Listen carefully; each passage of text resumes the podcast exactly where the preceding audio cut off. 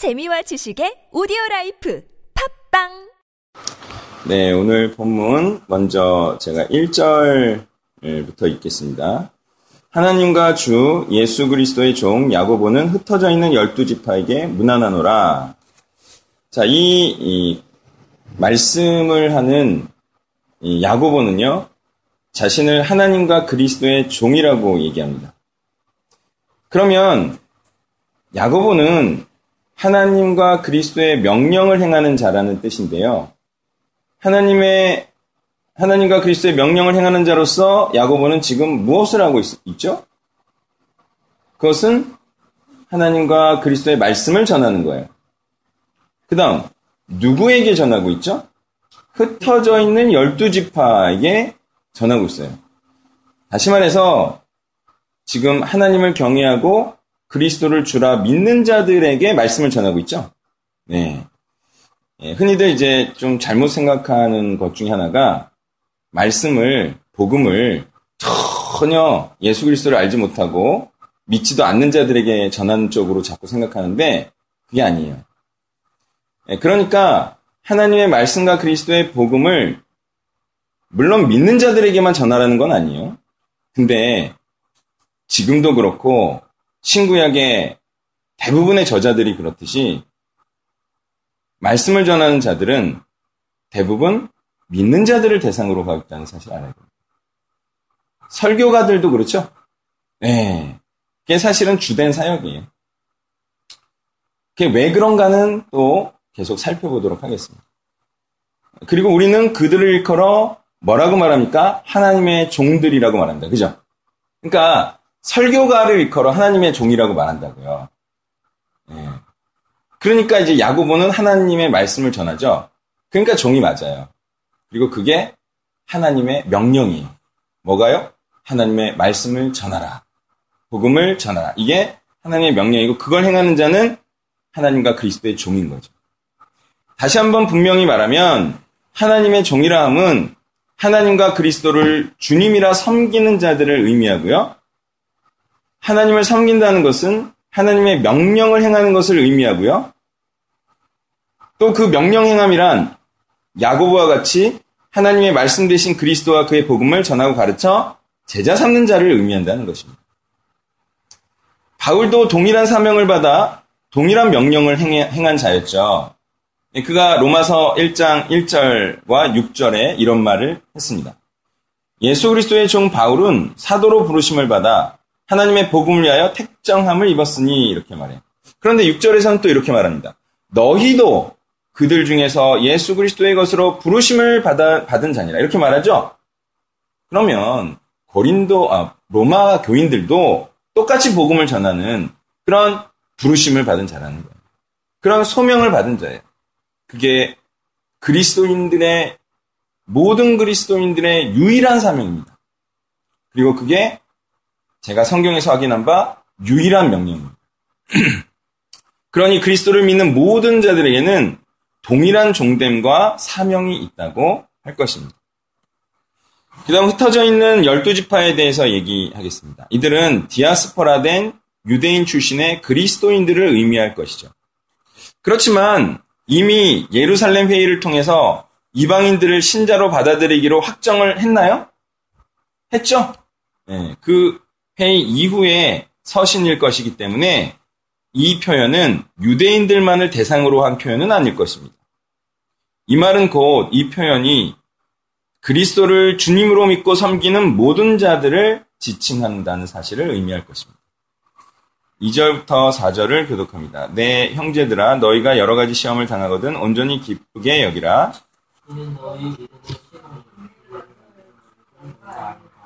인내를 온전히 이루라. 이는 너희로 온전하고 구비하여 조금도 부족함이 없게 하려 함이라. 아멘. 내 형제들아 라고 지칭하는 자들. 이 자들은 그리스도를 믿음으로 시험과 시련을 당하는 자들을 의미하겠습니다. 야고보는 이들이 계속 믿음을 유지하라고 야고보서를 쓰고 보낸 겁니다. 믿음의 시련.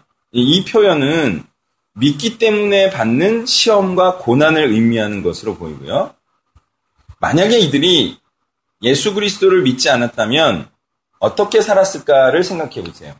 그냥 충실한 유대교인으로 살거나 또는 충실한 로마 사람으로 살겠죠. 그러면 인생이 무난하게 살 수 있어요. 그죠? 그건 뭐 핍박이나 시련이 없는 거죠. 그렇지만 이들은 그런 무난하고 쉬운 길을 택하지 않으므로 유대인들에게나 로마인들에게나 핍박받는 존재가 되었어요. 그게 다 예수를 그리스도로 믿어버렸기 때문에 일어난 일이라는 거예요. 또 하나, 믿음이라고 번역된 이 피스티스에 대해서 말씀드리겠습니다. 이 피스티스는 사전적인 뜻이 신실함, 신뢰, 증명, 증거라는 뜻, 뜻을 갖고 있어요.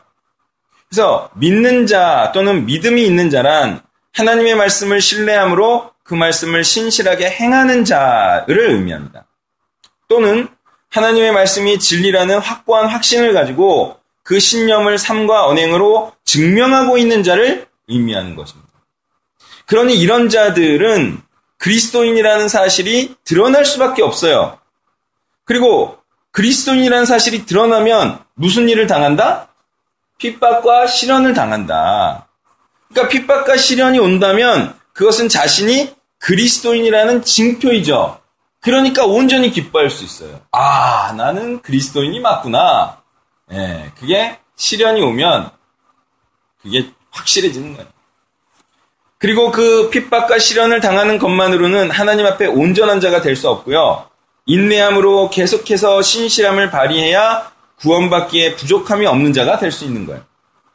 이는 하나님께서 계속 믿는지 안 믿는지 또 계속해서 하나님 말씀을 신뢰하는지 안 하는지 또 계속 그리스도인인지 아닌지를 보시려는 것이고요.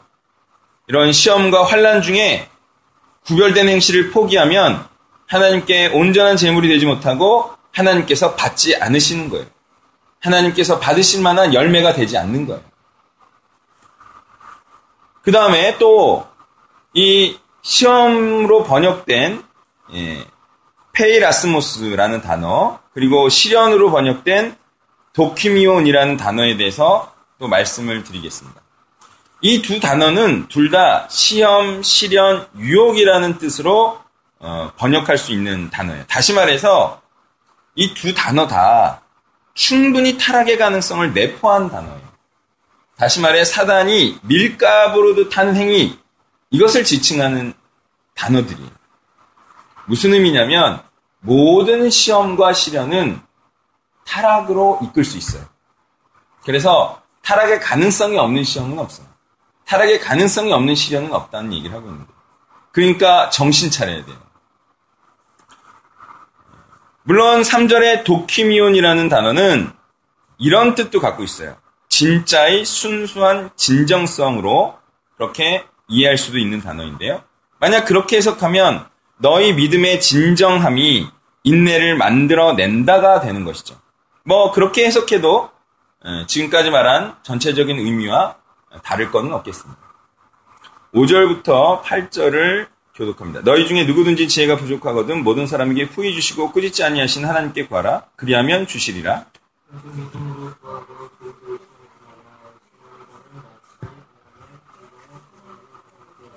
이런 사람은 무엇이는지 죽게 없기를 생각하지 말라. 아멘. 예, 지혜가 부족한 자가 해야 할 믿음으로 구하는 것은 무엇을 의미할까? 예, 이게 중요합니다.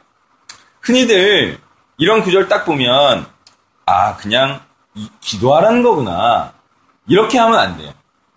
물론 그 기도가 참된 의미의 기도라면 맞는 말이겠죠. 그렇지만 성경에서는 정말 기도가 의미하는 바가 무엇인지 그걸 아는 게 중요합니다. 안 그러면 기도만 하고 많은 그런 사람이 될 수 있습니다. 자, 믿음은 앞에서 말했듯이 신실함과 하나님 말씀을 신뢰하는 언행을 의미한다 그랬습니다. 그런데 구하다라는 것은 하나님의 뜻을 추구하는 전인격적인 노력을 의미하는 거예요. 그러니까 하나님께서는 지금 야고보를 통해 뭐라고 말씀하시는 거냐면 지혜, 즉 하나님의 말씀이 이게 지혜가 하나님의 말씀이거든요. 하나님의 말씀이 부족한 자가 해야 할 것이 뭐냐? 그것은 말씀을 전인격적으로 추구하는 일이다. 이렇게 말하는 거죠.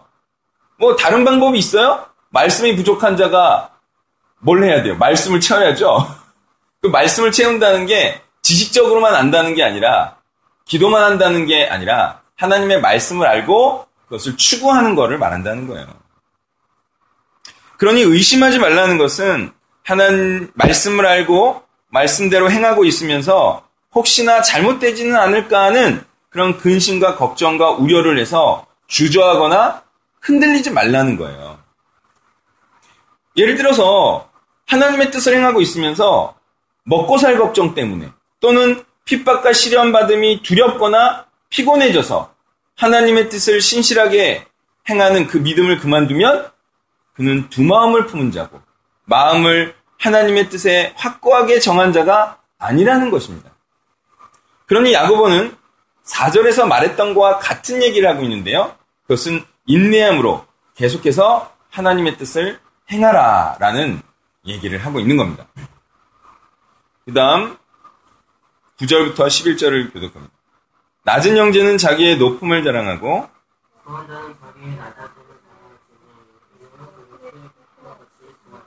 해가 돋고 뜨거운 바람이 불어 풀을 말리면 꽃이 떨어져 그 모양의 아름다움이 없어지나니 부한 자도 그 행한 일에 이와 같이 세잔하리라. 아멘. 자, 이제 사회적 지위가 낮거나 가난한 형제가 있어요.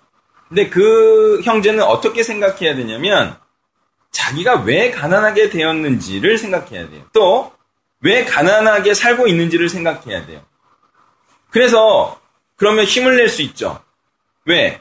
저희가 부자와 높은 지위를 누릴 수 있었지만 복음 때문에 가난해지고 가난하게 살고 있기 때문에 그리스도 재림의 때에는 높아질 것과 그리고 지금 사실상 높은 위치에 있는 자임을 생각하고 뿌듯하게 생각할 일이죠. 네. 강동구 목사님도 그래도 먹고 사는 거 걱정 없이 살 수 있었잖아요. 그죠? 하나님, 네, 내가 사명 아니면? 그러니까 왜 내가 왜 가난해졌냐 생각하면 마음이 뿌듯한 거예요. 그죠? 네. 그럼요, 그럼요. 또 부유하거나 사회적 지위가 높은 자는 자기가 어떻게 하다가 그렇게 됐는지를 생각해야 돼요. 그죠? 그럼 어쩌, 어쩌다 그렇게 사회적 지위가 높아지고 부자가 됐죠? 그걸 추구해가지고. 아, 진짜 불쌍한 거지. 그 생각하면 나중에 지옥까지 낮아질 것이 두려워지겠죠. 자신의 그 속물됨, 그리고 지옥에까지 낮아질 것과 지금 사실상 비천한 존재임을 알아야 한다는 겁니다. 왜냐하면 이 땅에서의 높아짐과 부유함은 잠시 잠깐의 것이기에 그것을 추구하는 자는 미련하고 어리석은 자이기 때문이죠. 혹시 두 분은 부자의 아름다움을 아는가요? 부자의 아름다움. 아, 얘 진짜 아름다운데 여자가 이제 명품 꽃무늬 원피스를 입고 명품 가방을 들고 봄 햇빛 아주 그냥 화창한 봄날에 잘 차려입고 나가는 그 부잣집 딸내미 아가씨 또 몸에 딱 맞는 수트에 방금 미용실에서 수석 헤어 디자이너의 솜씨와 손톱 소지와 피부 관리를 받은 소지섭 같은 사람. 그러니까 소지섭이 제가 결혼할 때 헤어샵에 갔더니 거기서 이렇게 하고 있더라고요. 손톱 소지를 갖고. 어, 그런, 예, 멋진 아저씨. 아니면 멋진 볼보를 타고 옆에 선글라스를 낀 매우 예쁜 여자친구를 태우고 뮤지컬을 구경한 다음에 예, 최고급 레스토랑을 예약한 데서 스테이크를 썰고 포도주를 곁들이는 그런 자들, 그죠? 또는 젊은 검사를 본 적이 있습니까? 그런 사람들을 보면 멋지다 못해 아름답습니다. 제가 경찰서에 근무할 때 평택에 1년에 한 번인가 그 지검에서 나와서 감사를 해요. 서류 다 이렇게 하고. 그래서 처음에 서장 면담하고 그 다음에 이제 소강당에서 쭉 하는데 멋있어.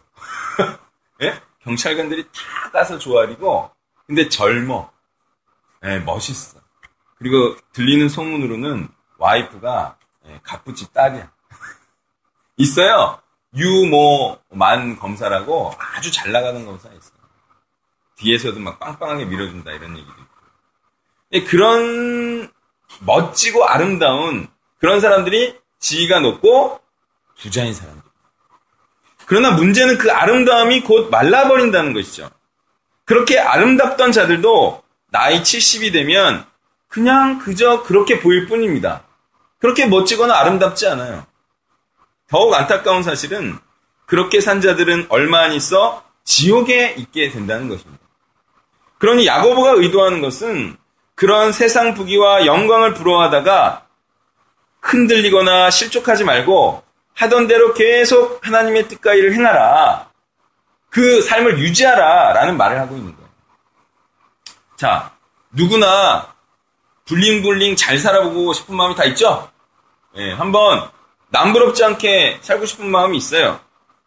그렇지만 그렇게 이 땅에서 잘 살려 하다가는 사명도 내팽개치고 지옥에 가는 것이기 때문에 그런 마음을 다들 꾹꾹 눌러가면서 사명을 행하고 있는 거 아니겠습니까? 마음껏 뛰어놀고 싶은 송아지를 풀어놓으면 망아지가 되는 거예요. 자, 말씀을 정리하면요. 오늘 믿음이란 무엇인가에 대해서 잘 예, 말해주고 있어요. 그것은 하나님 말씀을 신뢰함으로 하나님 말씀을 따라 행하고 그 예, 행함, 그 신실함을 끝까지 유지하여서 하나님 앞에 증명해내는 것. 이것이 바로 믿음이라는 사실입니다.